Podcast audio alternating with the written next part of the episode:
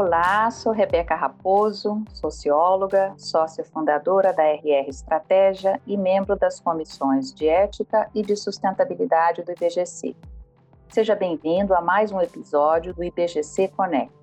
Neste espaço, um time de especialistas voluntários traz reflexões importantes sobre governança corporativa na prática. O tema central de hoje é como a sustentabilidade está contribuindo para as decisões complexas e necessariamente urgentes que a pandemia está nos apresentando. Isso no caso das empresas que a tenham adotado. E para aquelas que ainda não conseguiram iniciar a implantação ou estão enfrentando desafios significativos no processo, conversaremos também sobre por onde podem começar e quais os alertas que podemos fazer para que esse caminho seja o mais eficiente possível. Para falar sobre essa temática, conversaremos com Tomás Carmona, superintendente de sustentabilidade da Sul América, conselheiro da iniciativa Principles for Sustainable Insurance da ONU e também membro da Comissão de Sustentabilidade do IPGC, meu colega. Olá, Tomás, é um prazer tê-lo aqui no podcast IPGC Connect. Olá, Rebeca, obrigado pelo convite. É, cumprimento a todos que estão nos escutando. Tomás, você pode nos contar um ou dois eventos ou desafios que a Sul América enfrentou recente em função da pandemia e que a implantação da sustentabilidade na governança corporativa, na empresa como um todo, contribuiu para a solução ou para o encaminhamento? É, Rebeca, obrigado pela pergunta, ela é bastante relevante. É, acho que é importante dizer, primeiramente, que o setor segurador ele é um grande gestor de risco. E, e ele trabalha muito dentro dessa antecipação dos riscos. E o setor como um todo, globalmente, já tinha em seu mapa de riscos é, uma possibilidade de uma pandemia como essa. É lógico que a dimensão é muito difícil de ser prevista, mas a gente tem, é, é, dentro dos nossos planos de continuidade de negócio, é, preparo para enfrentar é, momentos aonde você precisa, por exemplo, como agora, colocar todos os seus funcionários, toda a sua operação funcionando, funcionando remotamente. É, faz parte, então, dos mapeamentos de riscos ambientais, sociais e de governança, como o mercado vem entendendo muito o tema da sustentabilidade, é essa questão de você ter uma descontinuidade do negócio advinda de uma epidemia ou de uma pandemia. Um exemplo importante que eu posso dar é um programa de mobilidade que a Sul América já tinha implementado a partir de 2014 para 2015. É, e esse programa de mobilidade tem colhido muitos frutos. A gente já teve problemas de ter que parar algumas operações por causa de Olimpíada, por causa de protestos. Então, a gente já tinha experiência em colocar funcionários é, no modelo remoto, inclusive antes da pandemia, até 40% dos nossos funcionários tinham algum regime de home office ou home working, quando fica o tempo inteiro trabalhando sem ter uma base fixa dentro do escritório.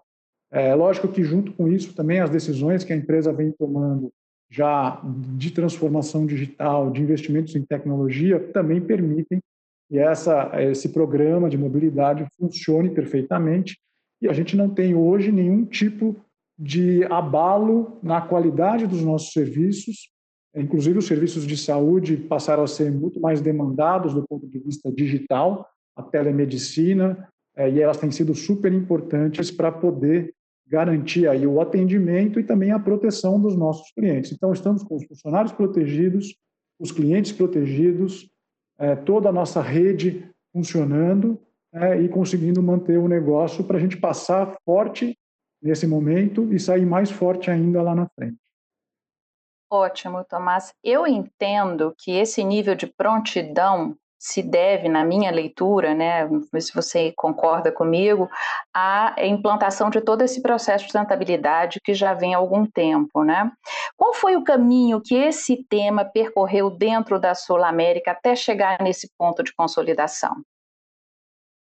É, para a Sul América, a sustentabilidade ela é uma jornada, né? É uma jornada de integração das questões ambientais, sociais e de governança na sua estratégia de negócios e na sua cultura organizacional. Isso tem um objetivo de procurar sempre a, o equilíbrio entre riscos e oportunidades que possam gerar um impacto positivo na sociedade e criar valor e compartilhar valor com a sociedade. Né? Esse tem sido o, o mantra da sustentabilidade dentro da Sul América. Quando a empresa abriu o capital em 2007, logo depois disso montou-se a área de sustentabilidade da companhia e já se montou também um comitê de sustentabilidade para a companhia.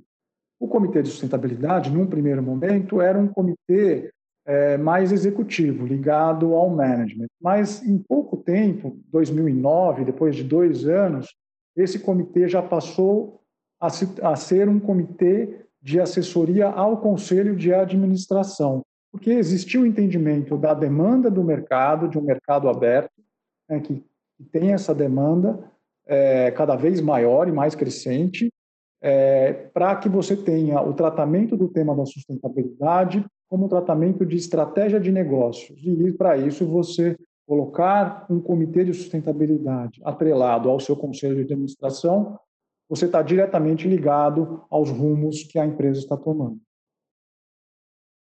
Ótimo, e eu gostei muito do, da palavra trajetória, né? Porque eu acho que é uma trajetória, um percurso mesmo, né? E você que está à frente dessa área já há algum tempo, inclusive, que acompanhou boa parte do processo da própria Sul América, que recomendações, que passos, que alertas você faria para quem nos ouve neste momento e vai iniciar este processo ou está no meio dele com alguns desafios? Que, que dicas, que recomendações você poderia fazer?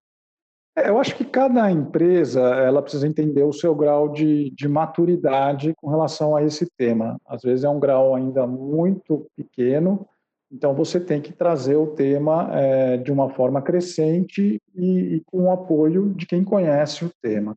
O que eu posso dizer aqui, dada a nossa experiência, é que é importante trazer o tema para a governança. Né? E eu acho que isso acelera muito o processo. No nosso caso, o Comitê de Sustentabilidade ele é presidido por um conselheiro independente da companhia. Ah, além disso, o Comitê de Sustentabilidade tem um membro independente especialista no assunto, que ajuda esse comitê, principalmente com uma visão externa de tudo o que está acontecendo, tendências, é, melhores práticas, coisas desse tipo. Né? Ah, a gente tem também é, bastante ação de engajamento, de, de capacitação, tanto para o management quanto para o próprio conselho. É, a diversidade do conselho é, pede isso, pede que você tenha é, alguns momentos em que o conselho é mais capacitado no tema, recebe mais material, é, ou recebe algum material constante mostrando o que está acontecendo com este tema da sustentabilidade é, para que ele possa ter subsídios para a tomada de, de decisões. É, eu acho que uma outra dica interessante é o trabalho de materialidade, entender quais são os temas relevantes, os temas ambientais, sociais, que possam ser tratados por esta governança da companhia. E não é qualquer tema que, que cabe dentro da companhia, mas aqueles que estão ali, alinhados à sua estratégia. As questões sociais, as questões ambientais, elas são muito abrangentes. Você precisa entender aquelas exatamente que estão associadas às suas estratégias. E a partir daí, você vai estabelecendo políticas, vai desenhando ou indicando o desenho de processos e também vai estabelecendo indicadores para serem é, monitorados. Como um exemplo prático de algumas coisas que entraram via Comitê de Sustentabilidade e, e foram ratificadas pelo Conselho de Administração, é, eu posso trazer exemplos até mais interessantes que também foram discutidos em outros comitês de assessoramento ao Conselho, que eu acho que essa também é uma dica interessante, não isolar o tema da sustentabilidade somente no comitê. É, você tem, é, se você, por exemplo, tem um comitê de riscos, que, assessora o conselho, existem muitos riscos ambientais e sociais que precisam ser atrelados aos riscos financeiros.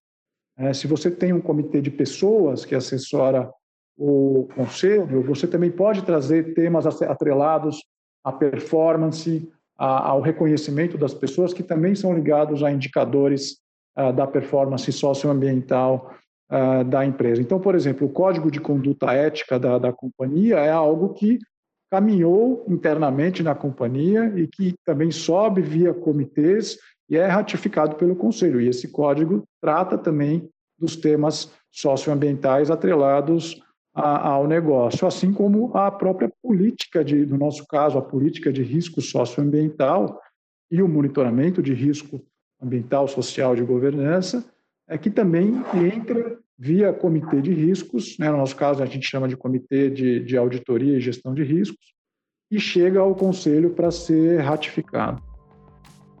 Bom, mais do que recomendações e passos, eu acho que você deu aí umas sete, oito dicas excelentes, né? todas extremamente valiosas é, para pensar, para a gente inclusive sistematizar, mas o nosso tempo aqui já está, é, já estamos quase concluindo, então eu queria agradecer muito a sua participação, a sua contribuição, o compartilhamento da sua experiência, que é uma experiência bastante sólida. Muito obrigada, Tomás.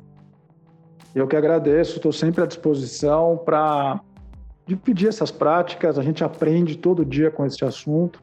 É um assunto em grande evolução, acho que a pandemia está trazendo aí um desafio maior ainda, é, mas é possível ver que as questões ASG, como é a sigla do Ambiental, Social e Governança, estão ganhando cada vez mais volume e a gente tem um grande, uma grande oportunidade neste momento de passar para uma nova fase muito mais sólidos e muito mais responsáveis com relação a esses temas.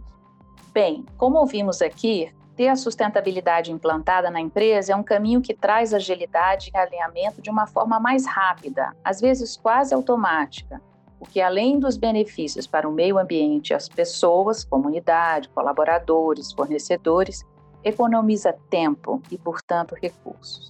E ouvimos também um conjunto de recomendações para a instalação de um comitê, as alertas é, necessárias para esse encaminhamento, para um caminho mais seguro, mais tranquilo e mais eficiente. E como é um processo, uma jornada, como meio disse Tomás, e de longo prazo, que requer tempo para sua adesão à estrutura corporativa, que fez de forma integral, que comecemos já e aproveitemos essa oportunidade. O IBGC Conecta de hoje fica por aqui. Caso queira conhecer mais sobre governança corporativa, confira no site do IBGC nossos cursos online. Acompanhe o IBGC nas redes sociais e fique por dentro da nossa programação. Dúvidas e sugestões podem ser enviadas para comunicação sem cedilha tio, arroba ibgc.org.br. Até o próximo!